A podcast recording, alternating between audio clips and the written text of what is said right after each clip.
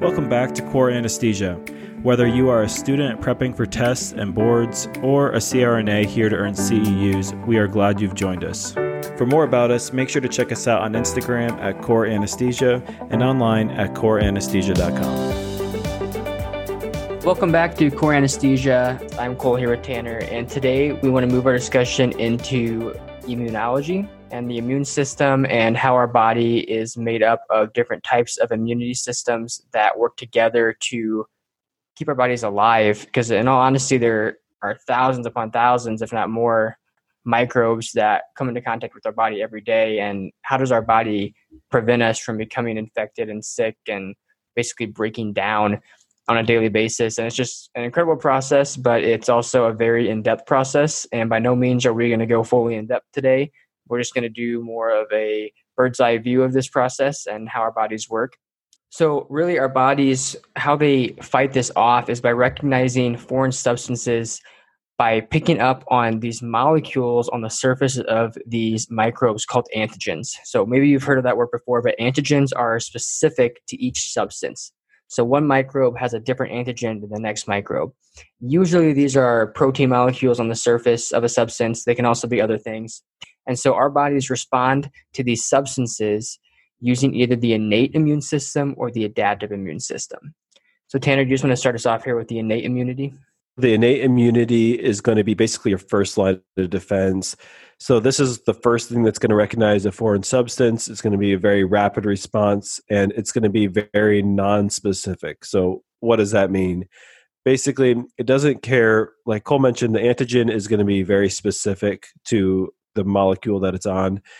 The innate immunity doesn't really care what that antigen is, it just knows that it's foreign. So it's just going to say, this is not self, this is non self. We need to attack this. We need to basically stop its spread. So think of these like your skin, mucosa, the flora in the gut. So these are going to be basically your first line that is going to be analyzing different substances and deciding is this self versus non self. If it decides that it's non self, it's going to start the immunity process.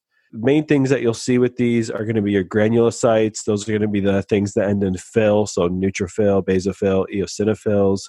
You'll have your agranulocytes, your dendritic cells, and your cytokines. These will all be factors that are involved in your innate immunity. Your neutrophils are going to be the first thing that respond to the inflammation. So, as soon as this inflammation starts, they're going to release cytokines. Neutrophils are going to be first on the scene and they are going to engulf or phagocytize the foreign substance. So, those are going to be the first things on the scene and basically try to slow them down. Innate immunity isn't going to be something that is going to take care of all issues.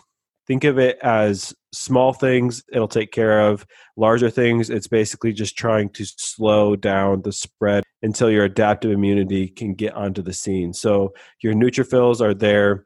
They're going to again just starting to engulf these foreign substances and do their best to try to mediate this foreign body Basophils, those are going to be in the GI, respiratory, skin areas. Those are the ones that release histamine, more cytokines, and prostaglandins. So they're also going to be signalers. And then you have your eosinophils. So those are again found in your GI, respiratory, uh, but also in your urinary tracts as well.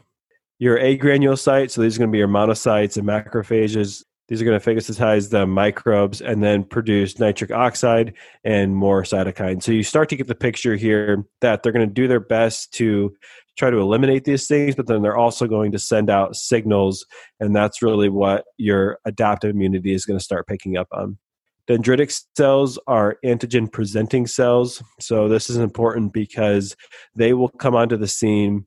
They will basically chew up whatever they are attacking and then they'll take the antigen part of that microbe and they'll put it out on their receptor. So they'll engulf this microbe and then they'll present that same antigen on their cell surface. And so then other cells are able to see this antigen, they become alerted to it, and then you can start having your adaptive immunity with your T and B cells. Cytokines, we've already mentioned this a few times, but these are made by agranulocytes.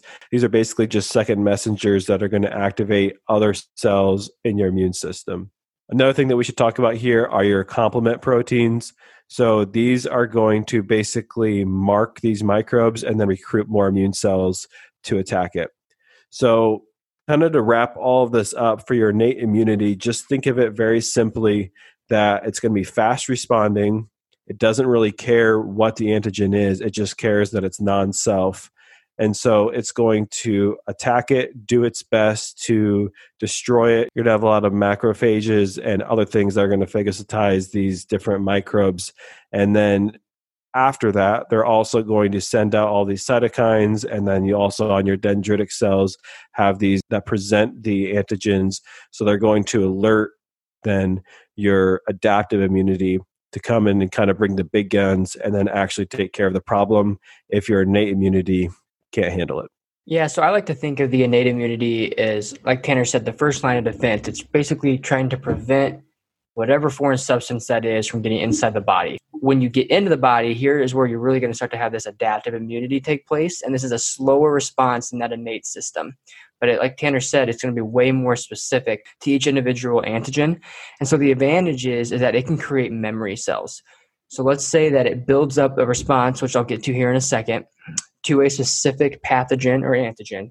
It will then store memory cells of how to break down and kill whatever antigen cell that is so that next time you're exposed to that same exact antigen the body already has cells prepared to then break it down and that's kind of the picture with when you get immunizations is that you get the body to make these cells and memory cells prior to then actually getting the disease so that if you do get the disease you already have cells that can fight it off and we'll get to that here in a little bit later in the talk so cells in the adaptive immunity are going to include T cells, B cells, natural killer cells, and then natural killer T cells. So T cells are made in the bone marrow, but they end up maturing in the thymus. So T cells, T for thymus is how I remember that. And they split into two different types of cells. You have your T helper cells and your cytotoxic T cells. T helper cells are basically just the exactly what it says, the helpers of this adaptive immunity system. They kind of communicate and encourage and activate other cells to be made in this adaptive immunity. So they're going to stimulate B cells and then other T cells to be made. The cytotoxic T cells, these are the, the big guns that actually go in and try to kill the foreign cells or foreign antigens. As Tanner said, the dendritic cells and some other cells already are going to chew up whatever molecule that is that comes into the body and is going to present the antigen on the outside of this cell well then they're floating around in the body and the cytotoxic T cell will go try to kill the cell that's presenting the antigen. So really think about that it can be for one the microbe that's presenting the antigen but also cells in our body that are then presenting that antigen. So typically these antigen presenting cells have what we call MHC1 receptors on them that they use to present that antigen for and that's really what they're trying to target here. Now, on the other side of things, you have the B cells. So, B cells will differentiate into plasma cells and then memory B cells. And the memory B cells, as you recall, are the ones that will be used later in a second exposure. Now, the plasma cells that are differentiated from the B cells are what's going to turn into our antibodies. So, we can make five different classes of antibodies, and they're called IgM, IgG, IgA, IgD, and IgE. So, IgM is usually the first to be produced in a response to a microbe, followed by IgG, and these other ones have specific things that they do in the body and things that they attack. But those are kind of the main two I want to talk about today is IgM and IgG. Now it's important to know that it takes up to really a week to produce enough of these B cells to really form an attack with a bunch of antibodies to the microbe. So that's why it's really important that if you already have the B memory cells made on a second exposure, you're not waiting for that lag time for those B cells to be made and differentiated into plasma cells and then made into the antibodies. So hopefully you see that picture there of why it's so important to have those memory cells. Now, natural killer cells, they're going to release perforin, which breaks down cell membranes on the abnormal cells that are not presenting MHC1 receptors. So you have the cells that are presenting the antigen on an MHC1 receptor. Then you also have cells that aren't doing that, but they're abnormal. So that's why the natural killer cells will supplement the cytotoxic T cells because the cytotoxic T cells really target that MHC1 receptor, whereas these natural killer cells just look for those abnormal cells. So that's why it's important that you have natural killer T cells, which really combine the use of both of these. So they recognize the MHC1 receptors, but also are attracted to those abnormal cells like the natural killer cells are themselves. So it's very helpful with viral or bacterial microbes. So you have active immunity and passive immunity. First, let's talk about active immunity. So this is where you are purposefully putting into the body something to basically start the adaptive immune system. You're wanting memory cells to be formed, antibodies to be formed while fighting off this pathogen. So you can give an inactive form of the toxin or just the antigen part of the pathogen, or you can give the full pathogen.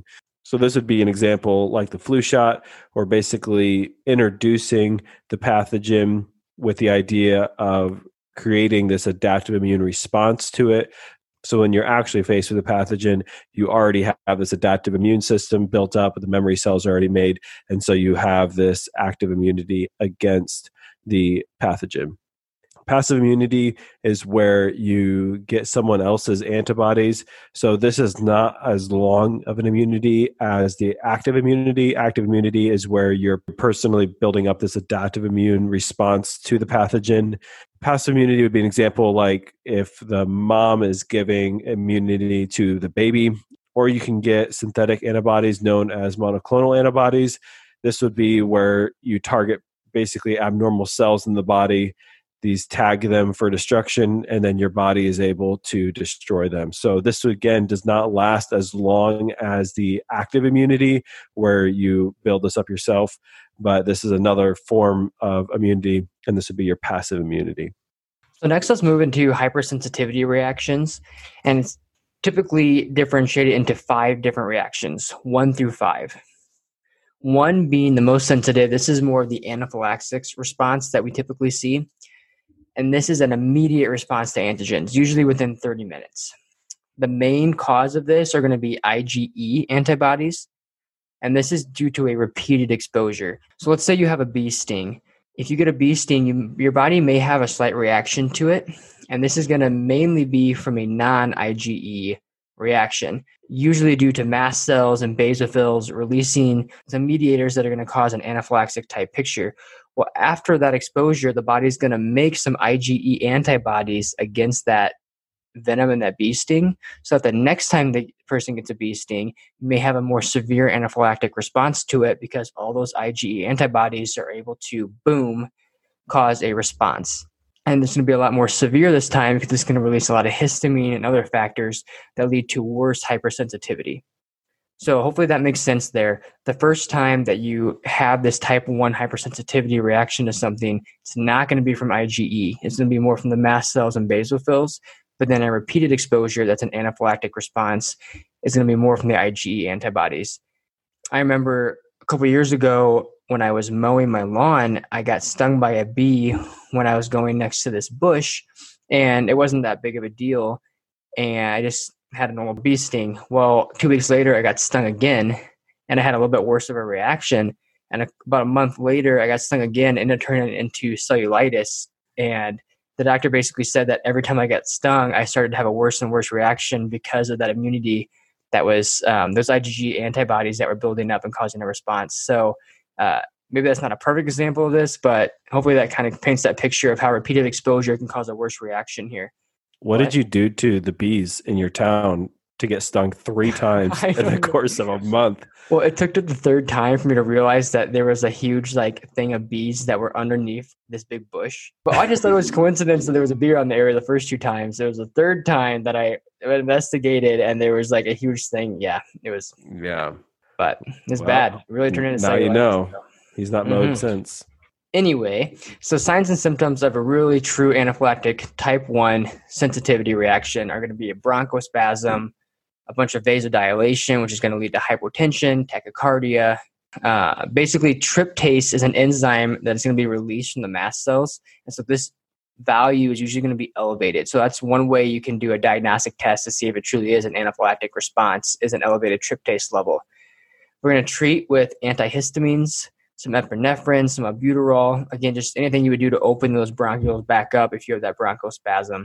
These reactions are common from food, animal stings, ding, ding, ding, bee sting, uh, things like that. Uh, but in the OR setting, we're going to be dealing with this more, it's usually from medications we give. And the most common medication that we're going to give that will cause an anaphylactic response is neuromuscular blockers, SUX being the highest offender, followed by antibiotics and latex. So, usually within five minutes of contact to one of these things is when you're going to start to have a response. And they're really going to turn into that shock like picture with that bronchospasm and hypoxia. So, treat first by instantly stopping whatever you're doing, whatever you're administering, ensure that you have a completely good airway. If you need to put in a tube, put in an ET tube. Have 100% FiO2. Stop all your anesthesia agents. You really want to get their fluid level up. So you can give 10 to 30 mils per kilogram of crystalloids or 10 mils per kilogram of colloids. And then you also want to get your epinephrine in there. About 5 to 10 micrograms IV for mild symptoms of anaphylaxis, all the way up to 1 milligram if they go into complete CV collapse. So really those steps are your first big five that you want to do. And then you want to be thinking, give your antihistamine. So that'd be 0.5 to 1 milligram per kilogram of Benadryl. You might need to put on some catecholamines to keep the blood pressure elevated, some steroids, some bronchodilators. You can also give methylene blue or glucagon. Another thing that you can do is if they have persistent hypoxia, hypotension, if they're still really acidotic, you can throw on some sodium bicarb. And then if you really need to get up that blood pressure as well, you can also throw on some vasopressin. So hopefully that makes sense about the type 1 hypersensitivity. Next, let's talk about type 2 hypersensitivity. So, this is going to be cytotoxic hypersensitivity. This is going to be due to IgM or IgG antibodies and the complement system. This is going to take several minutes to a few hours to show. So, in type 1, where you saw that very quickly, then type 2 is going to be a little bit longer, few hours for this to show up. Some examples of this would be myasthenia gravis. You're familiar with that. Thrombocytopenia. You could also see this with your transfusion reactions. If you have a reaction here with just type 2, then you're going to want to treat with immunosuppressive agents. You can also give anti inflammatory agents. And then to diagnose this, you'll have a positive antibody titer. So type 2 is a little bit more straightforward, I think, than type 1. Type 3, this is the immune complex hypersensitivity. This is going to be inflammation to an antibody antigen complex that binds together in the body and then becomes stuck in small vessels, joints, tissues. So that should be kind of putting up some red flags in your mind, things that you should be thinking about. This is going to be IgG and IgM again. This is going to be things like lupus, rheumatoid arthritis. So, again, that makes sense if you're starting to think about how these complexes form, how they get stuck, and you'll have joint pain, vessel pain. These are things that we are fairly familiar with. You'll treat this the same as type 2. So you can give immunosuppressant agents, you can give anti inflammatory agents. Diagnostic test for this is to do a biopsy of the tissue, and you'll see a depletion of complement levels. This is because the complement is active, trying to get rid of all of those complexes that are formed there in the vessels and joints. Quickly, we'll talk about type 4 and 5 here to wrap up these types of hypersensitivity reactions. So, type 4 is cell mediated. This is, takes even longer, where you can see several days to see an effect. This is caused by macrophages, T lymphocytes, and monocytes. An example of this would be poison ivy or even TB. You'll treat this the same as you do for type 2 and type 3. So, again, those immunosuppressive agents and then also the anti inflammatory. Type 5 is where you have autoantibodies that stimulate target cells. So, the, probably the biggest example of this that you'll see is Graves' disease. So, again, that would be type 5 for these hypersensitivity. So, just running through them really quickly. Type 1 hypersensitivity, these are going to be really fast reactions, about 30 minutes. These are typically with the IgE.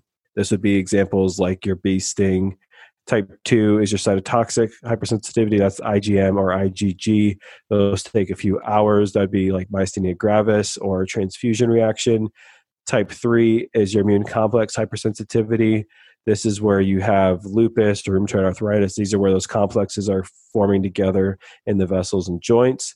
Type 4 is cell mediated. That would be something like poison ivy or TB. And type 5 example would be Graves' disease. Well, that wraps us up for our discussion today on the immune system.